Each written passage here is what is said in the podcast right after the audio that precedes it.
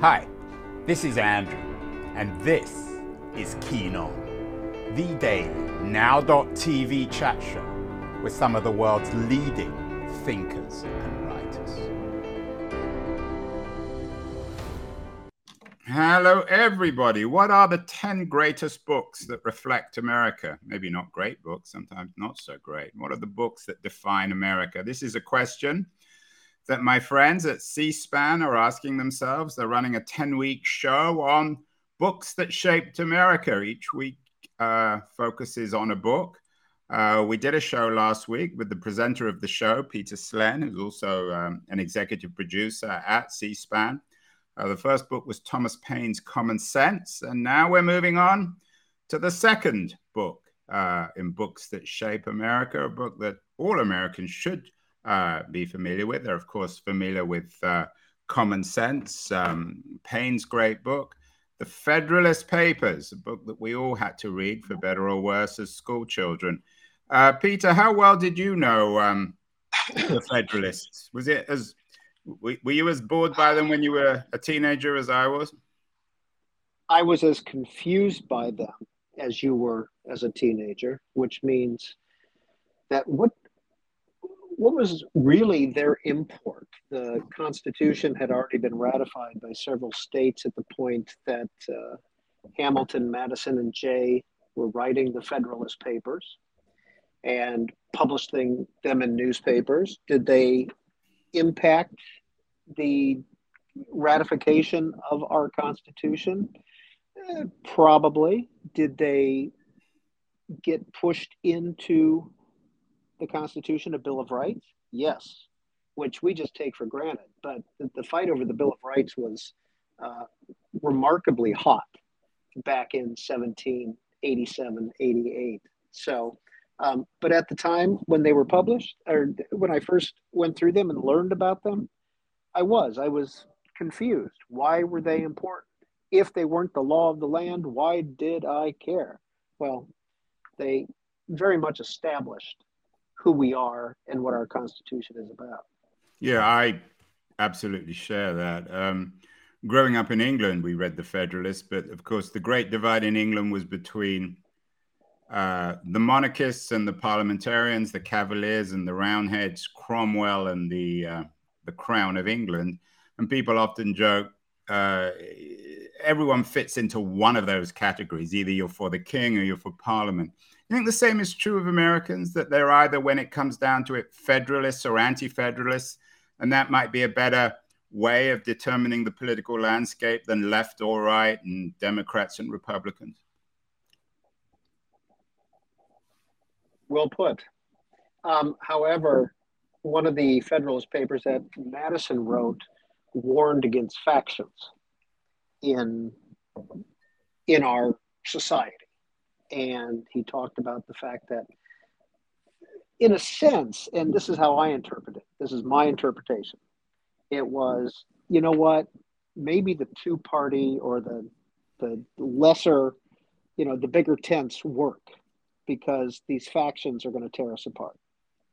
That's my interpretation of what he had to say so let's get to the book. Tell us a little bit about the background, uh, when it was written, and who it was written by. Of course, it wasn't written by a single author. It wasn't. It was published in three newspapers in New York in 1787 and 1788. Just remember now, September 1787, the Constitutional Convention approved the Constitution of the United States. We had finished the war. The war had been finished for a couple years.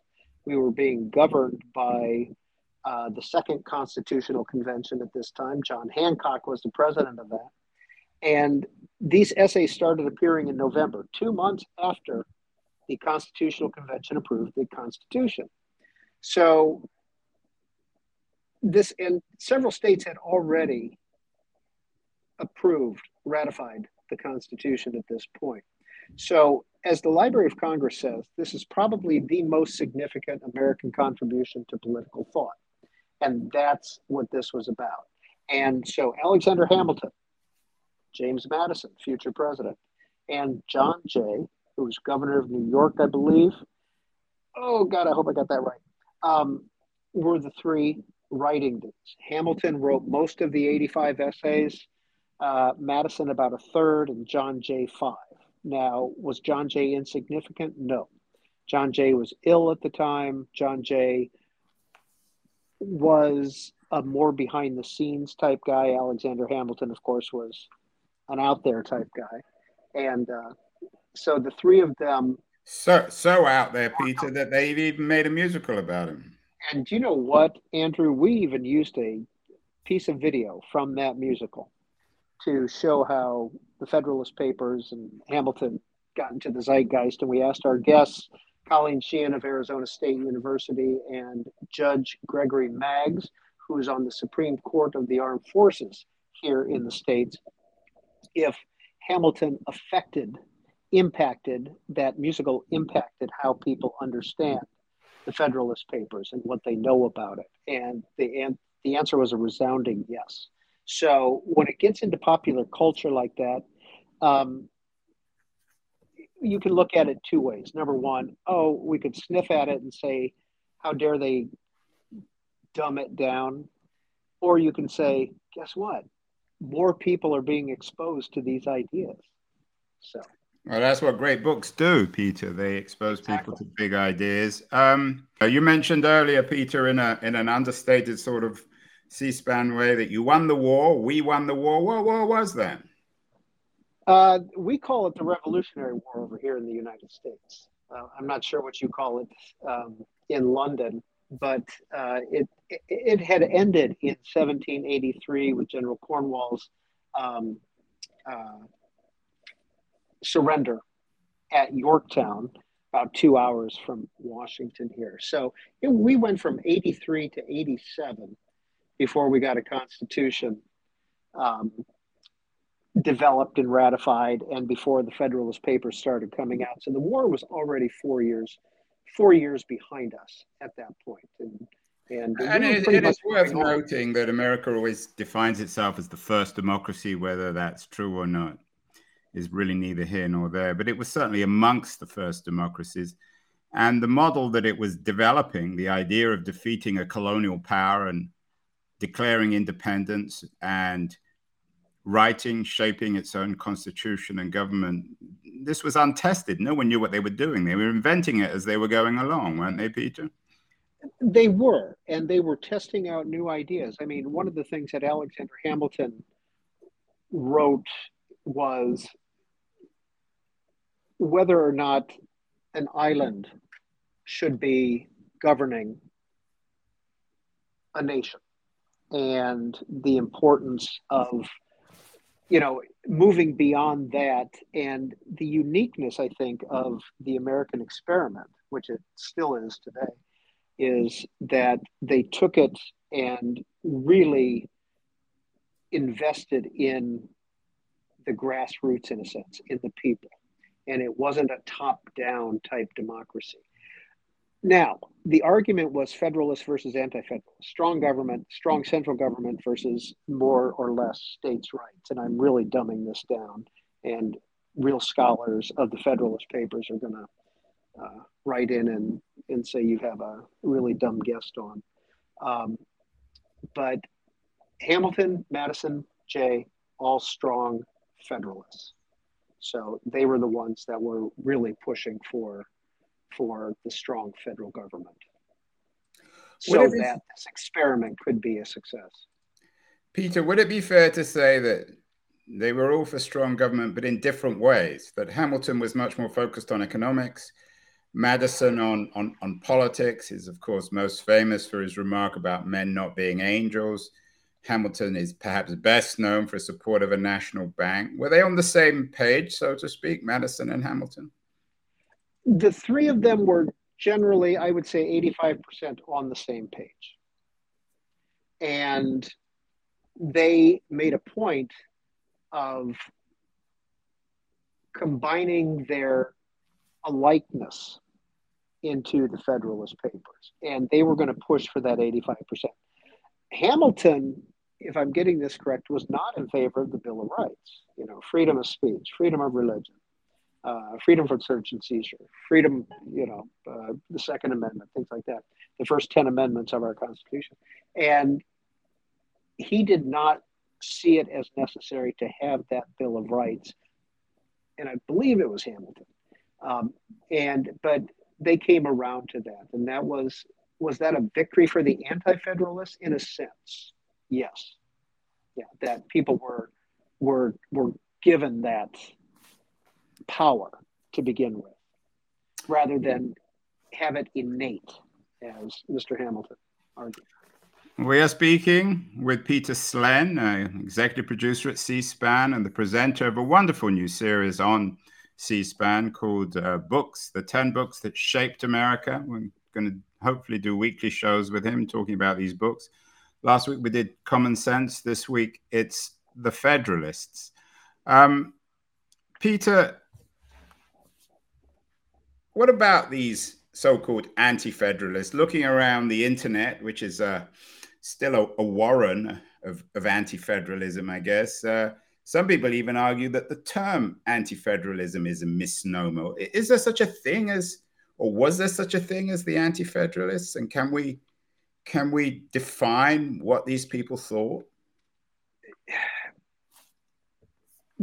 And I'll tell you how I said it on the program.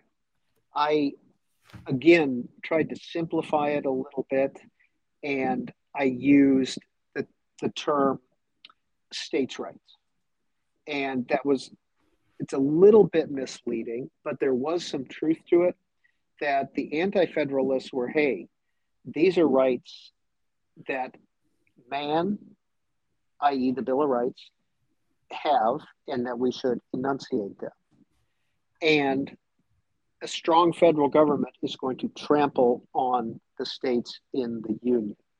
Uh, George Mason, Patrick Henry, a couple of the the uh, anti-federalists, and they're the ones who pushed for the Bill of Rights. So, yeah, we use these terms, Andrew, and uh, to help help us to understand you earlier mentioned several different factions in England the Roundheads, the Cromwells, the et ceteras, uh, the monarchists. We, we're a little simpler over here in the States, and we, we like to be able to have a binary choice, if it, as it were, and to say that you are either for or against. You are a federalist or an anti-federalist. Well, of course, there's there's a hundred 100,000 different iterations within each of those categories. The term st- states' rights, Peter, now has an, an ominous series of connotations in terms of 19th century and, and slavery. Of course, there were many quote unquote American slaves who weren't included in this conversation. How, uh, g- given the history of slavery has, has shaped American history, certainly in the beginning, how influential was that in terms of the Federalist anti Federalist debate? It had a role. It wasn't something we discussed in the program, but you're right. The term states' rights has a has a connotation today that wasn't the same as it was back in 1788 um, for a lot of people. But yes, it does have. It's a loaded term, I would say, and it wasn't quite the same back then. The issue of slavery did play a role in this debate, but it was not the center topic as it was even 10, 20 years later. But uh, the slaves, of course, didn't participate in the debate about what America would be when it became independent. It was landowning white males. So women were also excluded. Um, Landowning white males. And what about Jefferson? Jefferson, of course, if, along with Madison and, and, and, Hamilton, and I guess Washington, the most famous founding figures in American history, was, of course, notoriously also a slave owner. Where was Jefferson on this? I, my suspicion always has been that he certainly was in some way sympathetic to the Anti Federalists. uh, he was aware of the Federalist Papers in advance. He was given copies of them in advance, I believe, and he was supportive of what Hamilton, Madison, and Jay were doing, and he saw the importance of it. So that's it. You've got on top of this, you've got politics. You know, you've got the factions. You've got okay, how do we make this successful? Um, keep those in mind as well as the game is being played. And we showed on the program a letter from Thomas Jefferson to James Madison saying, I have seen the papers and basically keep going. You mentioned earlier that, in your view, and you're certainly not alone here, that the Federalist Papers are the major contribution, uh, American contribution to the history of political thought. What is the Federalist Papers saying which hadn't been said before, which contributes to this great canon of, of political thinking? The call for the Union, you know, the Confederation of States, the call for the union of those states into a larger, stronger federal government, the the overt structuring to prevent a monarchy from happening, I think was important, especially in relation to our relationship with England.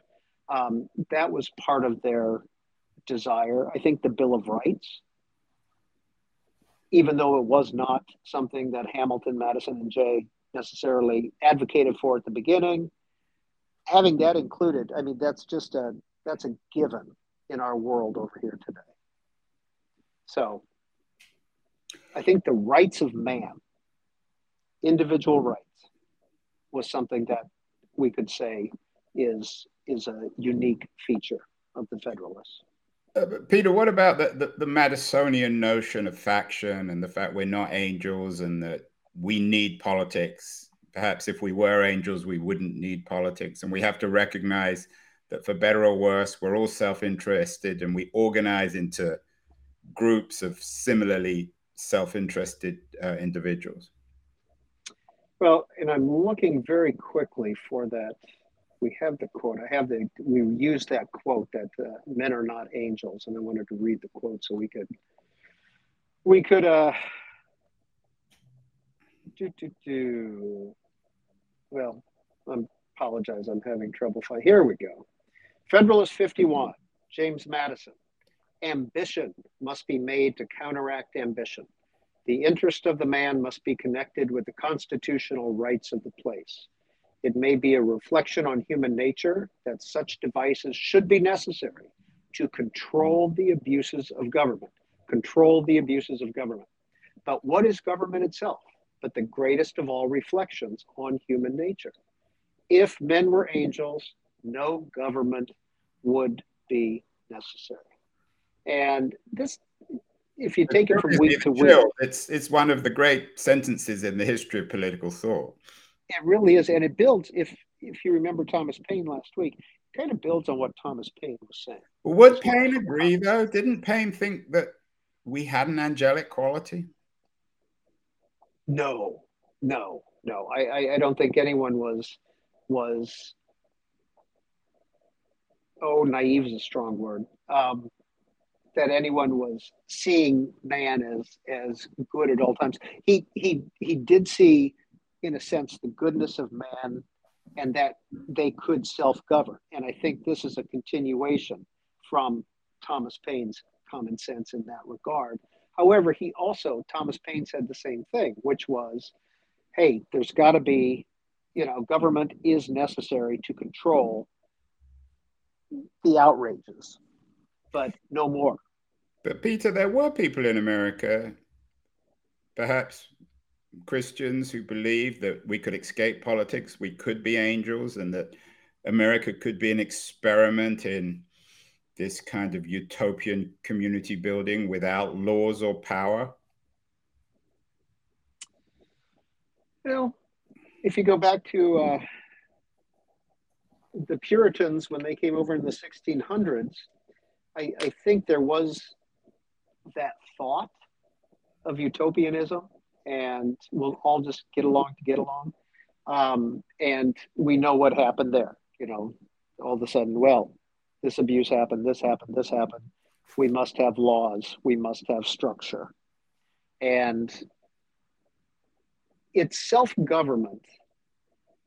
But at the same time, I, I don't think, has a society, Andrew, ever been created that has maintained that utopianism that we all have the same interests, we're all running the same race? I don't think so. And that's, I think, where these guys, the Federalists, Thomas Paine, saw that government was a quote unquote necessary evil. Peter, the book now is 250 years old. It's still very relevant. You're running, um, you, you ran a show about it this week we uh, we had a show last week with two very prominent uh, Harvard University political scientists, Steven Levitsky, Daniel Ziblatt. They have a new book out on the tyranny tyranny of the minority. They argue that the whole Constitution, uh, the everything about the American tradition needs to be rewritten. If we, I know this is a silly idea, but I'm still going to ask it. If we could bring Jay and Madison and, and, and Hamilton back to life, do you think that they would be clinging to the, the, the supposed constitutional truisms, the, the piousness of the constitutional lobby in this country? Or, or was there something in the Federalist Papers that recognized that there was going to always be a need for change and the Constitution itself should be um, a, a, document of plasticity. Oh, wouldn't it be fun to bring back those guys, to bring back Ben Frank, Franklin, just to show him the world today and and let him see the technology. Do I think Ben Franklin would, would be surprised when he saw an airplane flying? No, I don't think he would be. I think he would say, "Yes, that's exactly, that's exactly what we knew would happen." Um, God.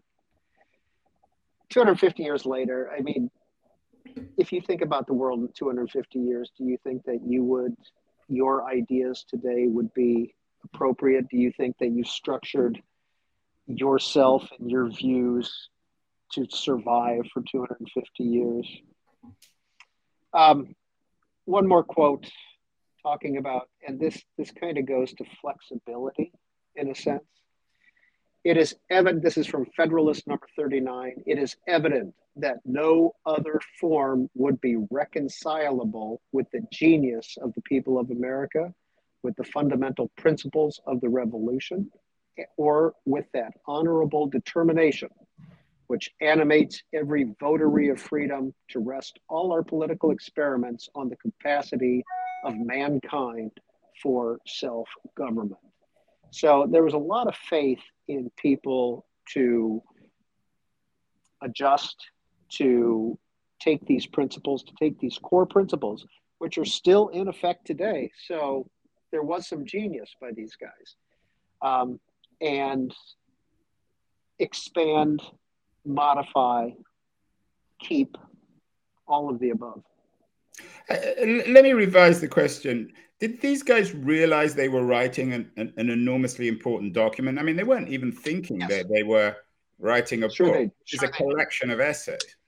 Right. The book wasn't published until 1788, I believe, and it wasn't, you know, it wasn't a barn burner of a bestseller. I think we can say that safely because these essays were published, they were talked about, they were they were written in a sense for the common man. I mean, the language is sometimes difficult for us to to get our hands around because of the um, because of the phrasing, etc.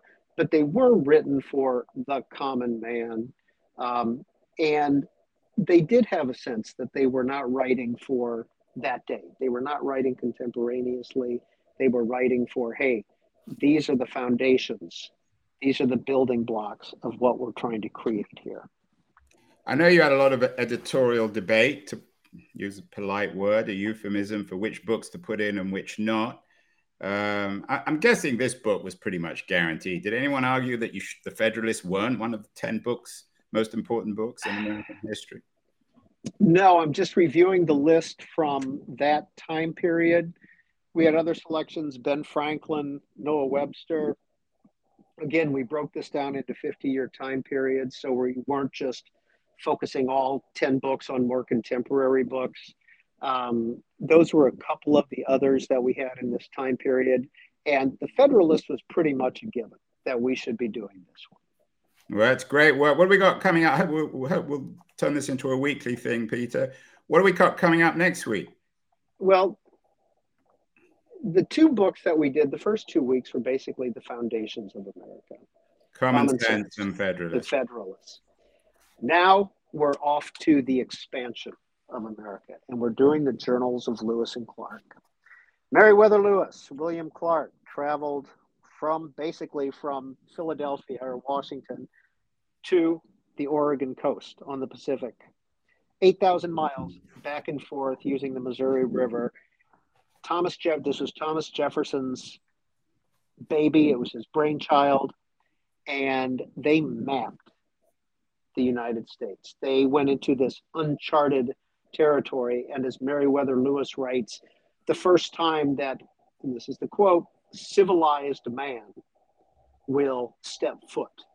So obviously the use of the word civilized we're going to be talking about in in uh, next week's show. But these guys went back and forth for 28 months. And they brought their journals back, gave them to Ben Franklin, 5,000 pages worth of journals. And that got turned into a book again. They came back in 1806. The book was not published till 1814. Again, not a barn burner. But what we learn from them and what was developed by them at the time, the cartography alone was remarkable. The map they went out with was basically here's East Coast and go and blank. And there's a lot of blank in there that they filled in um, that had not been mapped and categorized, etc. So it was a it was a very important journey, and it fit in with Thomas Jefferson's goal of expansion. I mean, he he did the Louisiana Purchase for God's sakes in 1803, doubling, tripling the size of this country. We're buying, you know, land from the French. it's there's all sorts of issues to deal with. There. Well, we'll talk about it next week. Going from politics to geography. Uh, I, I, have to admit, I wouldn't have expected this book to show up. Uh, History of the expedition under the command of Captain Lewis and Clark. It'll be an interesting conversation, Peter. I look forward to talking next week. Best of Just luck remember. with the interview and uh, congratulations on the series. It's excellent. All right, Andrew.